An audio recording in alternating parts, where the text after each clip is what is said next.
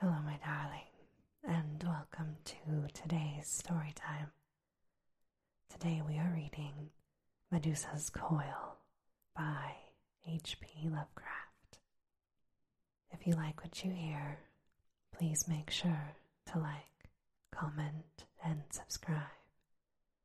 And now, on to our story time. The candlelight was very faint, yet served to show most of the principal features. I noticed the low, slanting roof, the huge, enlarged dormer, the curios and trophies hung on the walls, and most of all, the great shrouded easel in the center of the floor. To that easel, de Russy now walked drawing aside the dusty velvet hangings on the side turned away from me, and motioning me silently to approach. It took a good deal of courage to make me obey, especially when I saw how my guide's eyes dilated in the wavering candlelight as he looked at the unveiled canvas. But again, Curiosity conquered everything, and I walked to where de Russy stood. Then I saw the damnable thing. I did not faint, though no reader can possibly realize the effort it took to keep me from doing so. I did cry out, but stopped short when I saw the frightened look on the old man's face. As I had expected, the canvas was warped, moldy, and scabrous from dampness and neglect. But for all that, I could trace the monstrous hints of evil, cosmic outsideness that lurked through all the nameless scenes, morbid content, and perverted geometry. It was, as the old man had said, a vaulted, columned hell of mingled black masses and witches' sabbaths, and what perfect completion could have added to it was beyond my power to guess. Decay had only increased the utter hideousness of its wicked symbolism and disease suggestion. For the most parts affected by time were just those parts of the picture which in nature, or in that extra cosmic realm that mocked nature, would be apt to decay or disintegrate. The utmost horror of all, of course, was Marceline, and as I saw the bloated, discolored flesh, I formed the odd fancy that perhaps the figure on the canvas had some obscure occult linkage with the figure which lay in quicklime under the cellar floor. Perhaps the lime had preserved the corpse instead of destroying it. But could it have preserved those black, malign eyes that glared and mocked me from their painted hell? And there was something else about the creature which I could not fail to notice, something which de Russy had not been able to put into words, but which perhaps had something to do with Denis's wish to kill all those of his blood who had dwelt under the same roof with her. Whether Marsh knew, or whether the genius in him painted it without knowing, no one could say. But Denis and his father could not have known until they saw that picture. Surpassing all in horror was the streaming black hair which covered the rotting body, but which was itself not even slightly decayed. All I had heard of it was amply verified it was nothing human, this ropey, sinuous, half oily, half crinkly flood of serpent darkness. Vile, independent life proclaimed itself at every unnatural twist and convolution, and the suggestion of numberless reptilian heads at the outturned ends was far too marked to be illusory or accidental. The blasphemous thing held me like a magnet. I was helpless and did not wonder at the myth of the Gorgon's glance, which turned all beholders to stone. Then I thought I saw a change come over the thing. The leering features perceptibly moved so that the rotting jaw fell, allowing the thick, beast like lips to disclose a row of pointed yellow fangs. The pupils of the fiendish eyes dilated, and the eyes themselves seemed to bulge outward, and the hair, that accursed hair, it had begun to rustle and wave perceptibly, the snake like heads all turning towards de Russy and vibrating as if to strike. Reason deserted me altogether, and before I knew what I was doing, I drew my automatic and sent a shower of twelve steel jacketed bullets through the shocking canvas. The whole thing at once fell to pieces, even the frame toppling from the easel and clattering to the dust covered floor. But though this horror was shattered, another had risen before me in the form of de Russy himself, whose maddened shrieks as he saw the picture vanish were almost as terrible as the picture itself. With a half articulate scream of God, now you've done it, the frantic old man seized me violently by the arm and commenced to drag me out of the room and down the rickety stairs. He had dropped the candle in his panic, but dawn was near, and some faint gray light was filtering in through the dust covered windows. I tripped and stumbled repeatedly, but never for a moment would my guide slacken his pace. Run, he shrieked. Run for your life. You don't know what you've done. I never told you the whole thing. There were things I had to do. The pitcher talked to me and told me. I had to guard and keep it. Now the worst will happen. She and that hair will come up from their graves for God knows what purpose. Hurry, man. For God's sake, let's get out of here while there's still time. If you have a car, take me along with you. It may get me in the end, anywhere, but I'll give it a run for its money. Out of here, quick. As we reached the ground floor, I became aware of a slow, curious thumping from the rear of the house, followed by a sound of a door shutting. de Russy had not heard the thumping, but the other noise caught his ear and drew from him the most terrible shriek that ever sounded in a human throat. Oh, dear God, that was the cellar door. She's coming, he screamed. By this time, I was desperately wrestling with the rusty latch and sagging hinges on the great front door, almost as frantic as my host now. I heard the slow, thumping tread approaching from the unknown rear rooms of the accursed mansion. The night's rain had warped the oaken planks, and the heavy door stuck and resisted even more strongly than it had when I forced an entrance the evening before. Somewhere, a plank creaked beneath the foot of whatever was walking, and the sound seemed to snap the last cord of sanity in the poor old man. With a roar, like that of a maddened bull, he released his grip on me and made a plunge to the right through the open door of a room which I judged had been a parlor. A second later, just as I got the front door open and was making my own escape, I heard the tinkling clatter of broken glass, and I knew he had leapt from a window. And as I bounded off the sagging porch, to commence my mad race down the long, weed grown drive. I thought I could catch the thud of dead, dogged footfalls, which did not follow me, but which kept leadenly on through the door of the cobwebbed parlor.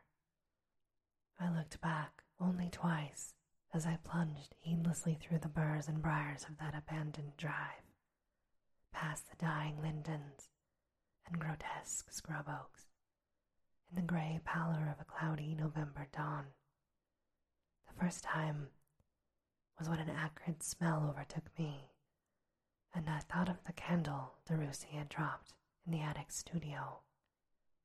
By then I was comfortably near the road, on the high place from which the roof of the distant house was clearly visible above its encircling trees. And just as I expected, thick clouds of smoke were billowing out of the attic dormers and curling upward into the leaden heavens. I think the powers of creation that an immemorial curse was about to be purged by fire and blotted from the earth. But in the next instant came that second backward look in which I glimpsed two other things, things that canceled most of the relief and gave me a supreme shock from which I shall never recover. I have said that as I was on a high part of the drive, from which much of the plantation behind me was visible, this vista included not only the house and its trees, but some of the abandoned and partly flooded flatland beside the river, and several bends of the weed choked drive I had been so hastily traversing. In both of these latter places I now beheld sights, or suspicions of sights, which I wished devoutly I could deny. It was a faint, distant scream, which made me turn back again and as I did so, I caught a trace of motion on the dull gray marshy plain behind the house. At that distance, human figures are very small, yet I thought the motion resolved itself into two of these pursuer and pursued. I even thought I saw the dark clothed leading figure overtaken and seized by the bald, naked figure in the rear. Overtaken seized, and dragged violently in the direction of the now burning house. But I could not watch the outcome, for at once a nearer sight obtruded itself, a suggestion of motion along the underbrush at a point some distance back. Unmistakably, the weeds and bushes and briars were swaying as no wind could sway them, swaying as if some large, swift serpent were wiggling purposefully along the ground in pursuit of me. That was all I could stand. I scrambled along madly for the gate, heedless of torn clothing and bleeding scratches, and jumped into the roadster parked under the great evergreen tree. It was a bedraggled, rain drenched sight, but the works were unharmed and I had no trouble in starting the thing. I went on blindly in the direction the car was headed. Nothing was in my mind but to get away from that frightful region of nightmares, to get away as quickly and as far as gasoline could take me. About three or four miles along the road, a farmer hailed me, a kindly, drawling fellow of middle age and considerable native intelligence. I was glad to slow down and ask directions, though I knew I must present a strange enough aspect. The man readily told me the way to the Cape, and inquired where I had come from in such a state at such an early hour. Thinking it best to say little, I merely mentioned that I had been caught in the night's rain and had taken shelter at a nearby farmhouse after losing my way in the underbrush trying to find my car. At a farmhouse, eh? he asked. Wonder whose it could have been. Ain't nothing standing this side of old Jim Ferris's place across Baker's Creek, and that's all twenty miles down by the rut. I gave a start and wondered what fresh mystery this portended. Then I asked my informant if he had overlooked the large, ruined plantation house whose ancient gate bordered the road not far back. Funny you should say that, stranger, he said. Must have been here before some time. But that house isn't there now. Burned down five or six years ago, and the people tell very strange stories about it. I shuddered to myself. You mean Riverside, old man de Russy's place. Strange goings on there, fifteen or twenty years ago. Old man's boy married a gal from abroad, and some folks thought she was a mighty odd sort. Didn't like the looks of her. Then she and the boy went off all of a sudden, and later on the old man said he was killed in the war.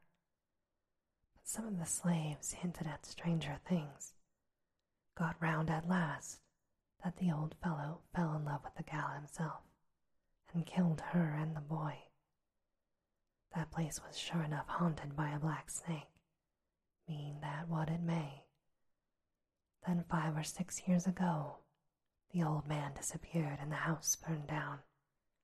Some do say he was burned up in it.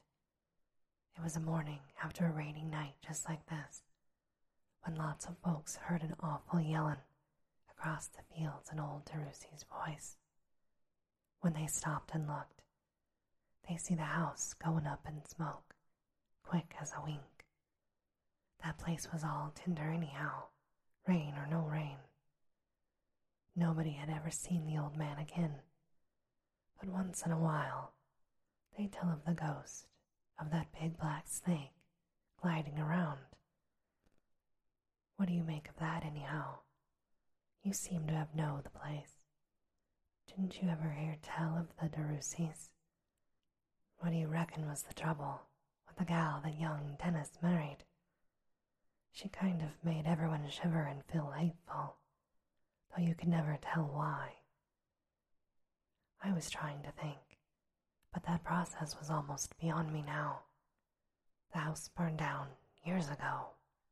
Then where and under what conditions had I passed the night? And why did I know what I knew of these things? Even as I pondered, I saw a hair on my coat sleeve, the short, gray hair of an old man. In the end, I drove on without telling anyone anything. But I did hint that gossip was wronging the poor old planter who had suffered so much. I made it clear, as if from distant but authentic reports wafted among friends, that if anyone was to blame for the trouble at Riverside, it was the woman Marceline. She was not suited to the Missouri ways, I said, and it was too bad that Denis had ever married her. More I did not intimate, for I felt that the de Russys, with their proudly cherished honor and high, sensitive spirits, would not wish me to say more. They had borne enough, God knows, without the countryside guessing what a demon of the pit, what a gorgon of the elder blasphemies had come to flaunt their ancient and stainless name. Nor was it right that the neighbors should know more than the horror which my strange host of the night could not bring himself to tell me. That horror which he must have learned as I learned it from the details in the lost masterpiece of poor Frank Marsh.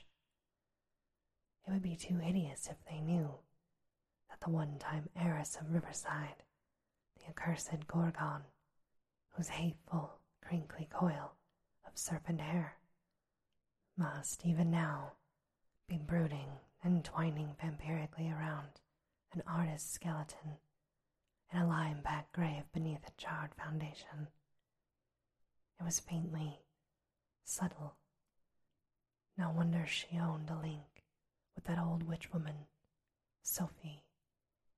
For though in a deceitfully slight proportion, Marceline was more than a mystery. And this, my darling, ends our story time for today. As always, I hope that you have very sweet and creepy dreams. Good night.